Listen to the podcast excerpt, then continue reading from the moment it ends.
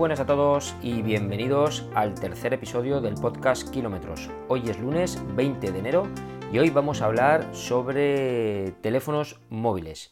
Sí, vamos a intentar ver un poquito y analizar cómo solventamos mientras estamos a la espera de que lleguen los nuevos relojes con el tema de las eSIMs integradas ya en el propio reloj ya sabemos que muchos smartwatch, tipo los Apple Watch, los de Samsung y demás, ya hace bastante tiempo que llevan habilitada el tema de la, de la eSIM para poder movernos en nuestro día a día sin necesidad de un teléfono móvil. Pero ¿qué ocurre con el tema de los relojes deportivos? Y cuando hablo de relojes deportivos, hablo ya de dar un salto a gamas pues como la familia de los relojes Fenix o como la de los Forerunner, en este caso el 945, el 935 y variantes de este tipo.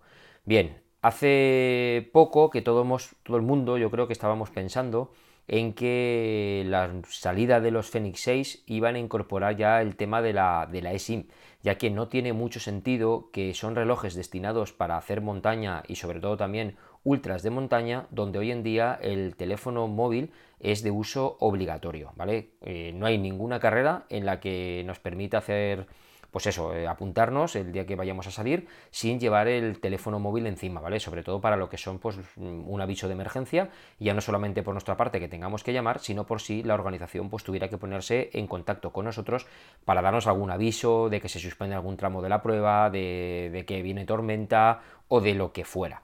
Y es raro que fabricantes, pues en este caso como Garmin o como Sunto o como Polar, que destinan relojes, sobre todo Sunto y Garmin, a este tipo de, cuestiones, pues todavía no hayan integrado el tema de la eSIM en sus relojes. Hay rumores, pasado este CES 2020, tenéis un vídeo por el canal donde hablamos de ello, donde pues bueno, se han confirmado una serie de novedades que ya iban a salir sí o sí, pero parece ser que la feria, pues eh, la gente más erudita, la más conocida, los que se mueven por allí, pues se ha estado barajando los comentarios, la posibilidad de que antes de este verano aparezcan nuevos modelos y parece ser que todos eh, van a aparecer con el tema LTE. Es decir, esto de LTE que van a llevar pues la posibilidad de incorporarle una tarjeta SIM o una eSIM ya electrónica en el propio reloj, que ya sabemos que aquí en España por operadores como Movistar y como Vodafone ya nos la ofrecen a, nosotros como, como clientes.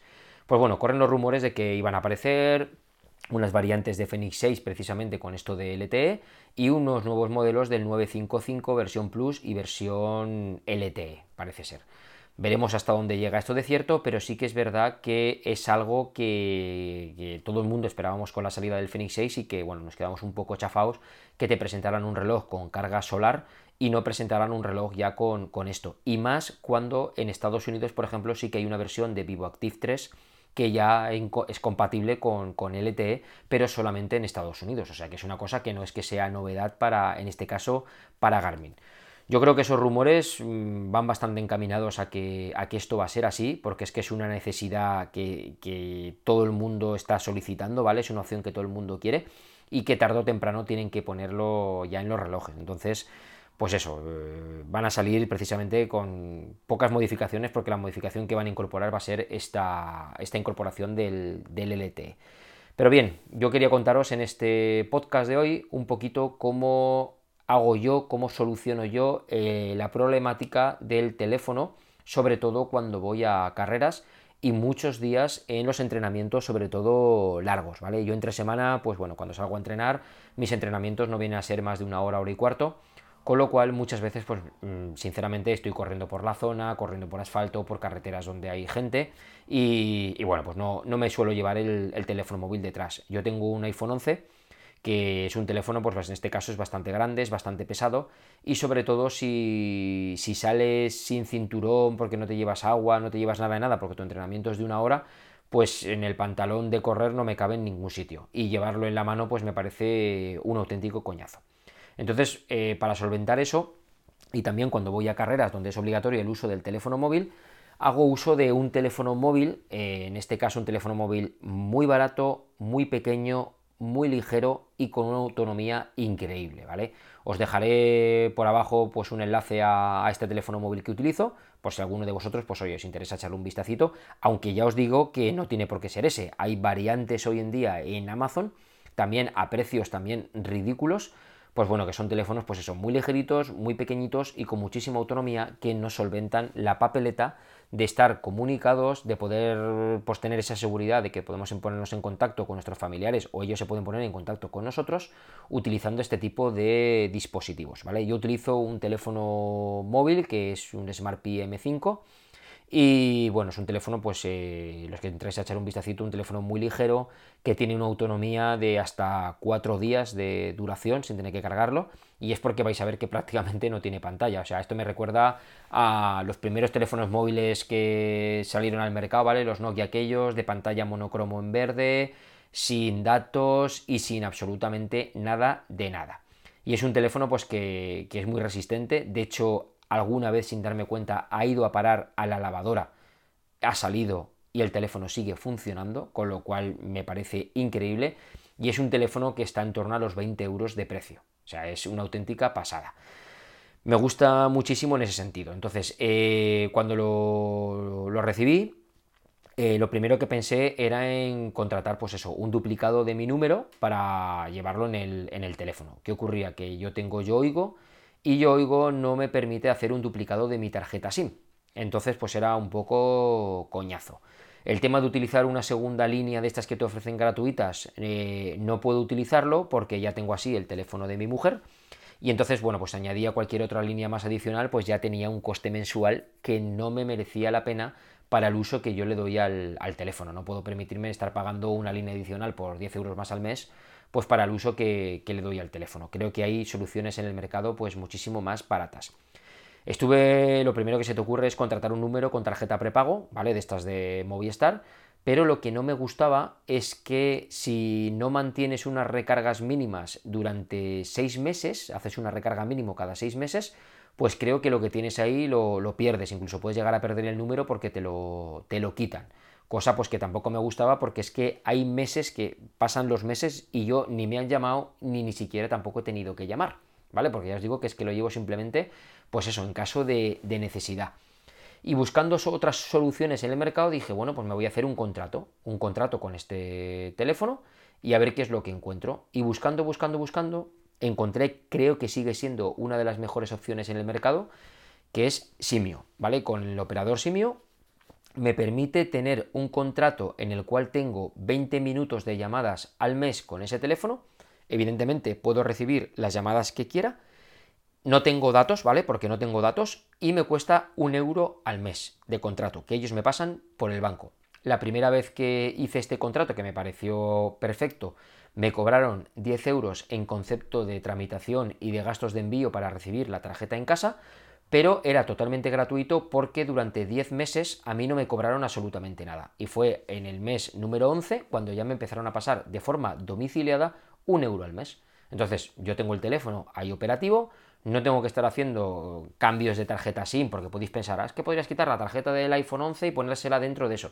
Lo primero, no me valen porque una es micro SD y la otra es mini SD o algo así, creo que era, con lo cual tenía que estar con el accesorio ese. Dos, eh, no creo que sea nada bueno estar quitando y poniendo las tarjetas SIM cada vez que, iba a utilizar el teléfono, que era prácticamente todos los días, con lo cual pues tampoco me, valía. Y entonces la solución más cómoda que he encontrado es el, esta que os digo de, de. Ya va a hacer año y medio que lo tengo así, o sea que me sigue funcionando perfectamente, le sigo dando utilidad a este telefonito. Y para mi día a día es, pues eso, sobre todo en actividades de montaña y en actividades de asfalto y tal, es una pasada, porque es que el teléfono, mm, no sé si debe pesar 30 gramos o 40 gramos, o sea, es que es súper ligero, me cabe en el bolsillito del pantalón de running, de estos pantalones de running que llevan una cremallerita detrás que te vale para guardarte el típico gel, ¿vale? Pues ahí cabe también perfectamente, como el teléfono es súper plano, pues ni va a botes ni nada, nada, ya os digo que es que a veces el problema que le encuentro es que se me olvida acordarme que llevaba el teléfono ahí y más de una vez, o sea, solamente me ha pasado una vez, pero es fácil que lo echéis a la lavadora con la ropa y bueno, y el teléfono pues lo lavéis también. Ya os digo que me ha pasado una vez, el teléfono sigue funcionando y luego es un teléfono que como tiene esos costes, pues bueno, si un día se rompe, se estropea o le pasa algo, lo que sea, eh, pues, pues, no te sabe malo, ¿no? Son 20 euros y, bueno, pues no se ha cumplido, no van a ningún sitio y la verdad es que, muy contento con, con eso. No sé vosotros cómo haréis el tema de, la telefonía móvil hasta que lleguen ya realmente los teléfonos con, posibilidad de poner, o sea, los teléfonos, perdonad, los, los, relojes con posibilidad de ponerle el LTE, ¿vale? Que ya es lo más cómodo que pueda haber, porque yo ahora ya, por ejemplo, desde que estoy corriendo con la música puesta en el reloj y me voy con mis auriculares inalámbricos, pues claro, ya no tiene sentido el salir con el móvil detrás, mmm, salvo este pequeñito por temas de seguridad, porque al llevarlo todo ahí, pues claro, a mí me ha cambiado muchísimo la comodidad de cada vez me gusta correr con menos trasto, cada vez me gusta correr lo que es más limpio, sin preocuparme por todos los cachivaches que lleve encima. Y evidentemente, pues esto ha sido una, una, revolución, el tema de llevar la música ya en el reloj, que era una de las excusas principales por las cuales iba con el teléfono móvil detrás. Muchos podéis pensar, ostras, Bifinisher, es que podrías ir con un reproductor MP3. De hecho, sabéis que tenía hasta auriculares que llevaban mmm, MP3 incorporado. Pero a mí eso de tener que estar descargando la música, pasándola por el ordenador al MP3 y demás, y cargándolo y tal, pues mmm, tampoco me resultaba cómodo, ¿vale? Muchas veces por no estar actualizando las listas y todo eso, pues, pues no lo hacía y al final pues me aborrecía la música que, que llevaba dentro. Ahora es tan fácil como ir escuchando en el día a día, que sí que voy con el móvil, pues Spotify, escucho una canción, sabéis que la añado a mis listas de reproducción, que las tenéis también en la descripción de este podcast, os las dejo ahí para que os podáis unir y compartirlas de forma totalmente gratuita. Y yo en el reloj, cuando sé que he subido música, le doy a actualizar las pistas y en cuestión de minutos eso está actualizado con un simple clic. Tengo mi música nueva otra vez, la que he quitado, la que he puesto. Y para mí es un verdadero avance y una comodidad. Así que cuando tengamos esto disponible en el teléfono móvil, pues, pues va a ser ya, vamos, o sea, en el reloj con el tema de llevar el móvil, va a ser pues ya una, una auténtica revolución. Lo que sí que me gustaría es saber vosotros qué soluciones adoptáis en este sentido, qué teléfonos lleváis, cómo lo hacéis, si vais sin móvil o en las carreras, sobre todo en los ultras, que es obligatorio. Pues bueno, ¿cómo, cómo lo hacéis? Porque yo una de las cosas que he conseguido también evitar ahora en las carreras de montaña de larga duración es el tema ya no tener que ir ni siquiera con el power bank. Sabéis que el Garmin 945 pues tiene una autonomía de hasta 36 horas, que ya sabemos que es algo teórico, cuando hice las 24 horas por parejas no tuve ningún problema, o sea, me estuvieron las 24 horas grabando con el GPS un segundo, escuchando música y el reloj aguantó perfectamente las horas sin ningún problema, con lo cual como no estoy haciendo tampoco ahora carreras que sean más de 20 horas y cosas así, pues no tengo necesidad de ir con un power bank, porque ya os digo que el teléfono móvil este me aguanta hasta 4 días sin tener que cargarlo y es una verdadera comodidad. Entonces me gustaría que me dejarais en comentarios. Y es más, os propongo incluso que me, hayáis, que me hagáis llegar comentarios de audio a mi Telegram, ¿vale? Eh, que, y así los, si queréis ser partícipes en este podcast, en próximos episodios, oye, pues cualquier comentario que me queráis dejar de esta solución, sobre cómo lo lleváis, o simplemente comentármelo por audio, o cualquier cosa que me queráis decir, saludar a la gente o lo que fuera, os invito a que me hagáis llegar un mensaje de audio a través de Telegram. Sabéis que podéis acceder a la aplicación de Telegram y ahí me podéis buscar eh, o como sea. Y bueno, tengo ahí Jorge, Jorge Bifinisher y bueno, y ahí podéis, pues eso, enviarme de forma privada un mensaje de audio si queréis, ¿vale? Yo me los guardaré y en próximos podcasts, si os parece bien, pues los reproduciremos y bueno, os hago partícipes también en este podcast porque creo que puede haber una sección para vosotros que puede estar muy, muy guay. Y si queréis aprovecharlo para comentarme ya vosotros cómo hacéis para solucionar el tema del teléfono móvil en las carreras, pues estaría muy guay para compartirlos pues con toda la comunidad y así yo creo que todos podemos aprender. Así que nada, ahí dejo esta propuesta que creo que puede ser muy, muy interesante. Respecto al tema del canal a lo largo de esta semana, ¿qué es lo que tenemos? ¿Qué vídeos están ya programados? Bueno, pues esta semana vamos a continuar con los vídeos del Garmin de 945, con las funcionalidades, con las características y me voy a meter ya de lleno con el tema de las actividades, cómo crear nuevas actividades, cómo organizar las actividades que encontramos en el reloj, como tanto de interior como de exteriores, ¿vale? Dos vídeos ya completamente separados, uno dedicado a las actividades de interior, qué recomendaciones hay que hacer cuando vayamos a iniciar una actividad de interior, cómo hay que hacerlo, y luego las actividades de exterior, sobre todo haciendo hincapié en las actividades también multi-sport, cómo hay que crear esas actividades multi-sport, eh, cómo podemos añadirle transiciones, cuántos deportes podemos combinar en una actividad multi-sport y cómo hay que programarlo y todo eso, ¿vale? Entonces vamos a trabajar en dos vídeos todo el tema de las actividades. Eso es lo que nos va, a esperar en el canal esta semana con el tema de los vídeos del Garmin 945. Y otra novedad más, vais a tener un vídeo con una novedad que muchos me estabais esperando y que creo que os va a hacer muchísima ilusión.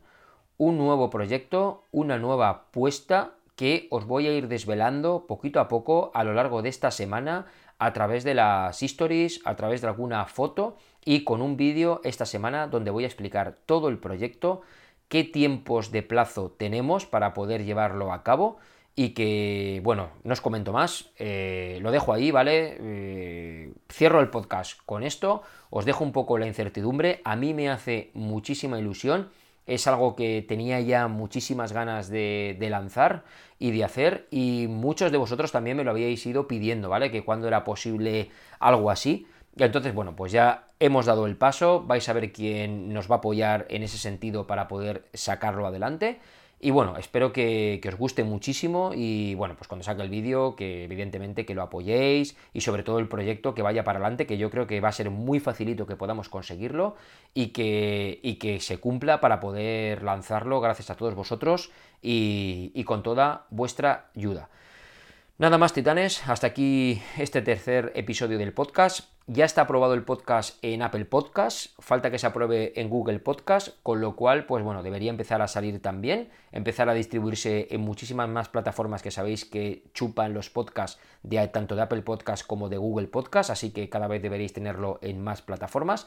Y como siempre os comento, Cualquier cosita que tengáis, cualquier valoración, cualquier comentario en vuestra plataforma de podcasting, ya sabéis, ahí tenéis estrellitas, lo que sea, pues eso, comentármelo, me lo dejáis, yo voy intentando moverme por todas las que pueda ser para, intentar leer esos comentarios. Y, nada, muchísimas gracias por el apoyo que está teniendo. Os invito a que os unáis al grupo del podcast, ¿vale? El grupo de la comunidad Bifinisher que también tenemos en Telegram. Toda la información la tenéis en la descripción de este mismo podcast, por ahí abajo. Y bueno, pues ahí podemos charlar, me podéis dejar cualquier sugerencia también, cualquier comentario, lo que sea, ahí estamos. Nada más, titanes, como siempre, que espero que tengáis una buena semana. Nos volvemos a escuchar en otro podcast el miércoles que viene. Hasta otra, adiós.